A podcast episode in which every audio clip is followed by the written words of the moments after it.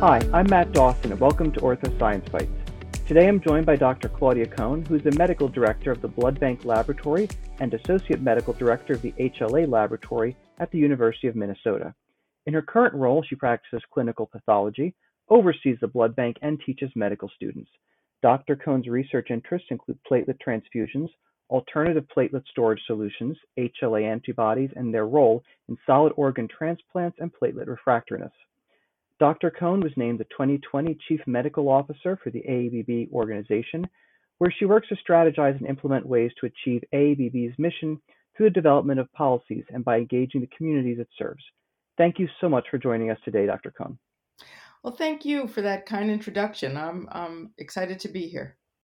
So, today we're going to be talking a little bit about uh, titers and their role in transfusion medicine. So, to start with, can you talk a little in detail about what is hemolytic disease of the fetus and newborn and why this testing for patients is so important?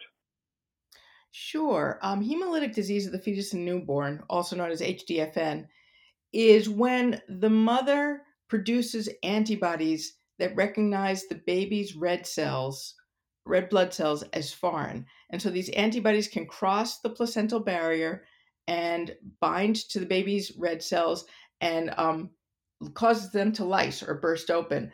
And um, this, if if it, it's allowed to proceed, can kill the baby or the fetus. Okay, and so in, in understanding this issue, what is the role that antibody titers play, and the role of the transfusion medicine laboratory in, in the treatment and diagnosis? The um, role of antibody titers and the laboratory are critical in terms of diagnosis and treatment of hemolytic disease of the fetus and newborn. Um, because this is an antibody mediated disease, we need to understand the level of antibodies that the mother is producing.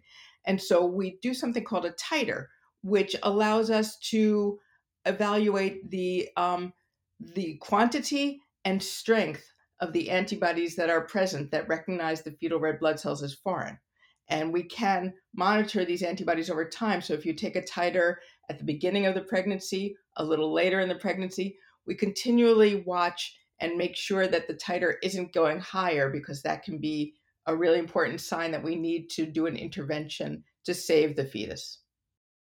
Great, thank you. And you know, as I understand, there's um, other places where we would see the use of titer, such as things as the evaluation of patients undergoing ABO incompatible transplants.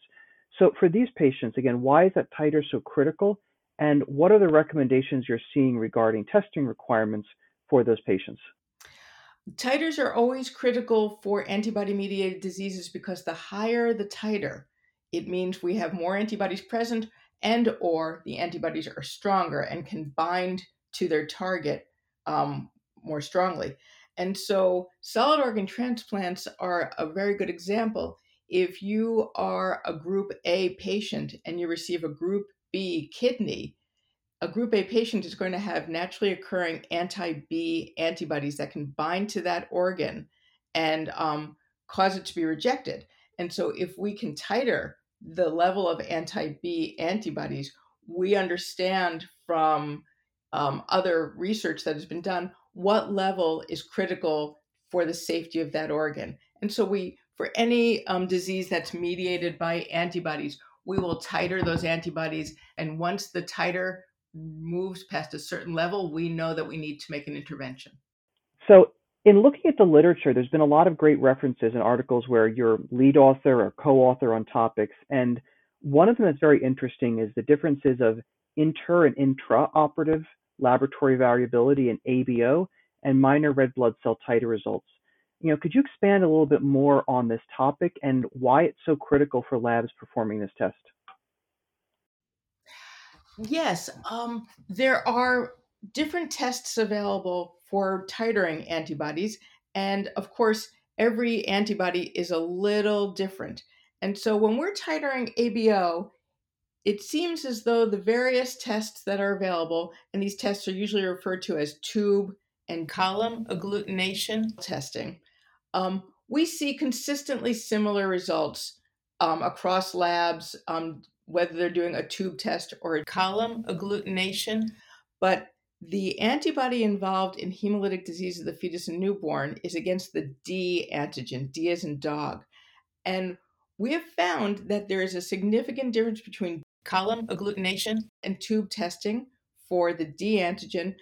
And tube testing introduces a lot more variability than column agglutination testing. That is just innate to the test. You need to have a lot of manual um, manipulation with tube testing that isn't necessary with column agglutination testing, and so particularly automated testing. Um, you have fewer manipulations, and so the variability in test is lower. And so if you're comparing one lab to another that is doing a tube test, you might see differences in the values in the in the results that um, comes from the testing, even if you're working with the same sample. And so we took a close look at that and saw that um, the inter and intra lab variability with anti D testing quite high with tube and much lower with column agglutination testing. And in fact, if you do automated column agglutination testing, the inter and intra lab variability appears to be the lowest.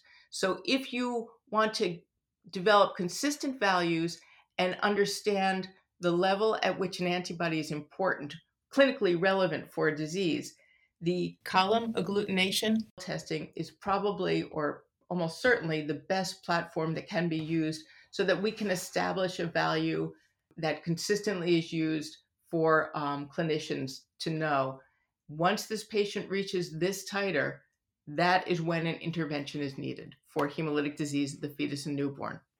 So, you know, the interesting thing there is as you talk about inter and intra lab variability, what is the impact that that could have on a patient or on practice if you see this, you know, lack of accuracy or this variability in result uh, within a lab or between labs, and what does that mean for the patient and patient care? That's a good question.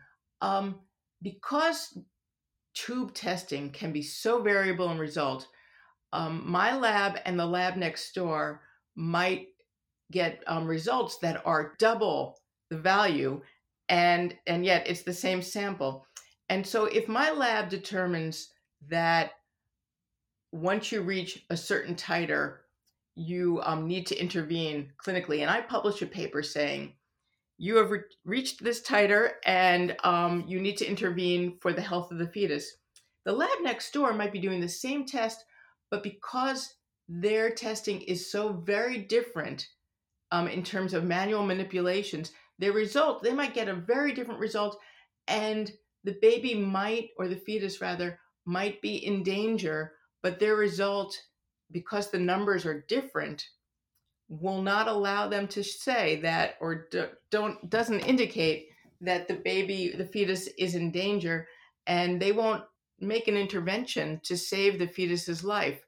The the titer value is so critical for deciding when to take action and and taking action is um, a lot of work. And so clinicians are not going to take action unless they have a good lab value that tells them that it's necessary. Otherwise there's a lot of wasted effort and you actually are um, taking measures that that are at that create risk for the fetus so you don't want to take these measures lightly. So dependence on the titer is critical.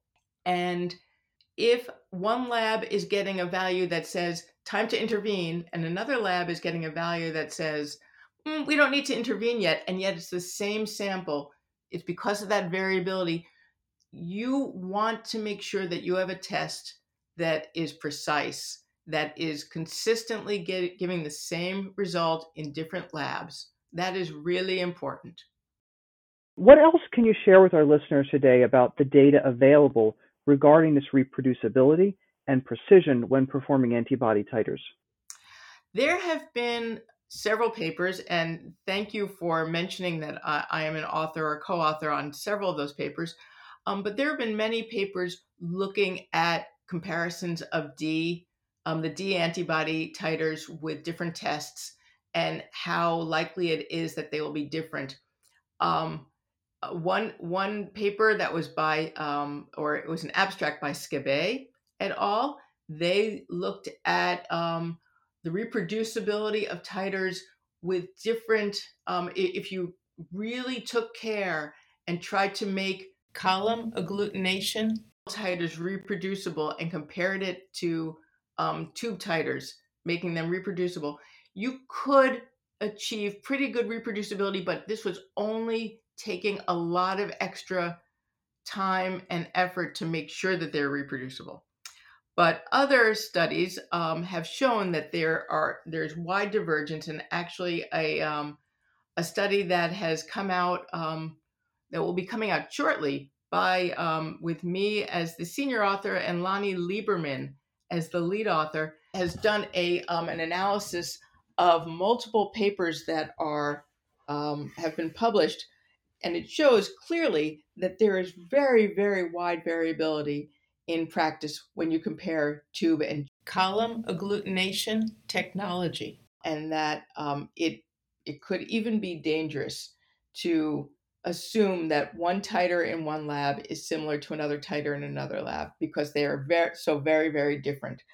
Um, there have been editorials um, written by um, by myself and um, Brian Adkins, and Brian Adkins is also the lead author on a paper that looks like at ABO um, and non-ABO titers and shows that ABO titers you there's there there's pretty good similarity across tests but anti-D titers um, and other minor red blood cell antigens, the titer of antibodies against these antigens can be very different depending on the, the testing platform used.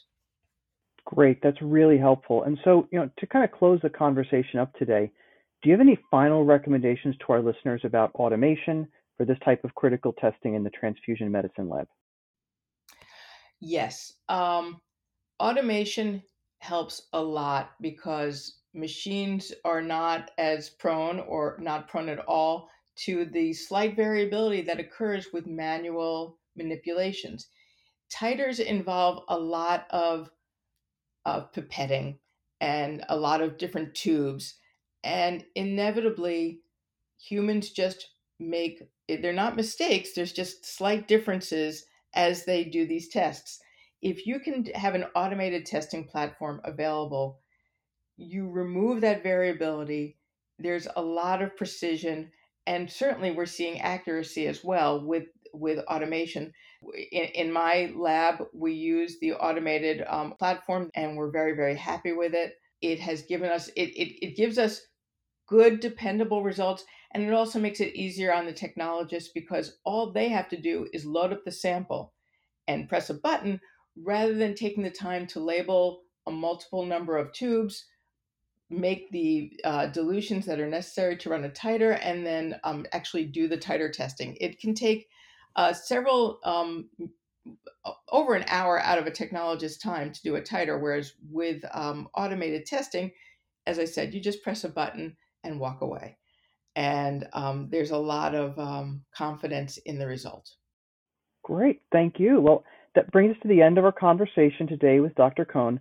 So I want to personally again thank you so much for taking the time to uh, prepare and share with us uh, your expertise on this great topic. Thank you so much for having me. Um, I, I enjoyed our conversation. I hope everyone enjoyed the podcast episode about the clinical applications of antibody titers in transfusion medicine and the importance of reproducibility and precision of results for diagnosis and monitoring in patients. So please make sure to review the section within this podcast description for references and reading materials. Uh, you'll find materials for further learning and education. So, based on what you heard on today's podcast, I leave you with our pop quiz. What is inter and intra laboratory variability in results? You can always go back and listen again if you missed it. So, thank you so much for listening today. Please subscribe to the Ortho Science Bites, our monthly podcast, where we will be discussing more complex questions we face every day in our labs. Brought to you by Ortho Clinical Diagnostics pioneering advances in diagnostics for 80 years because every test is a life.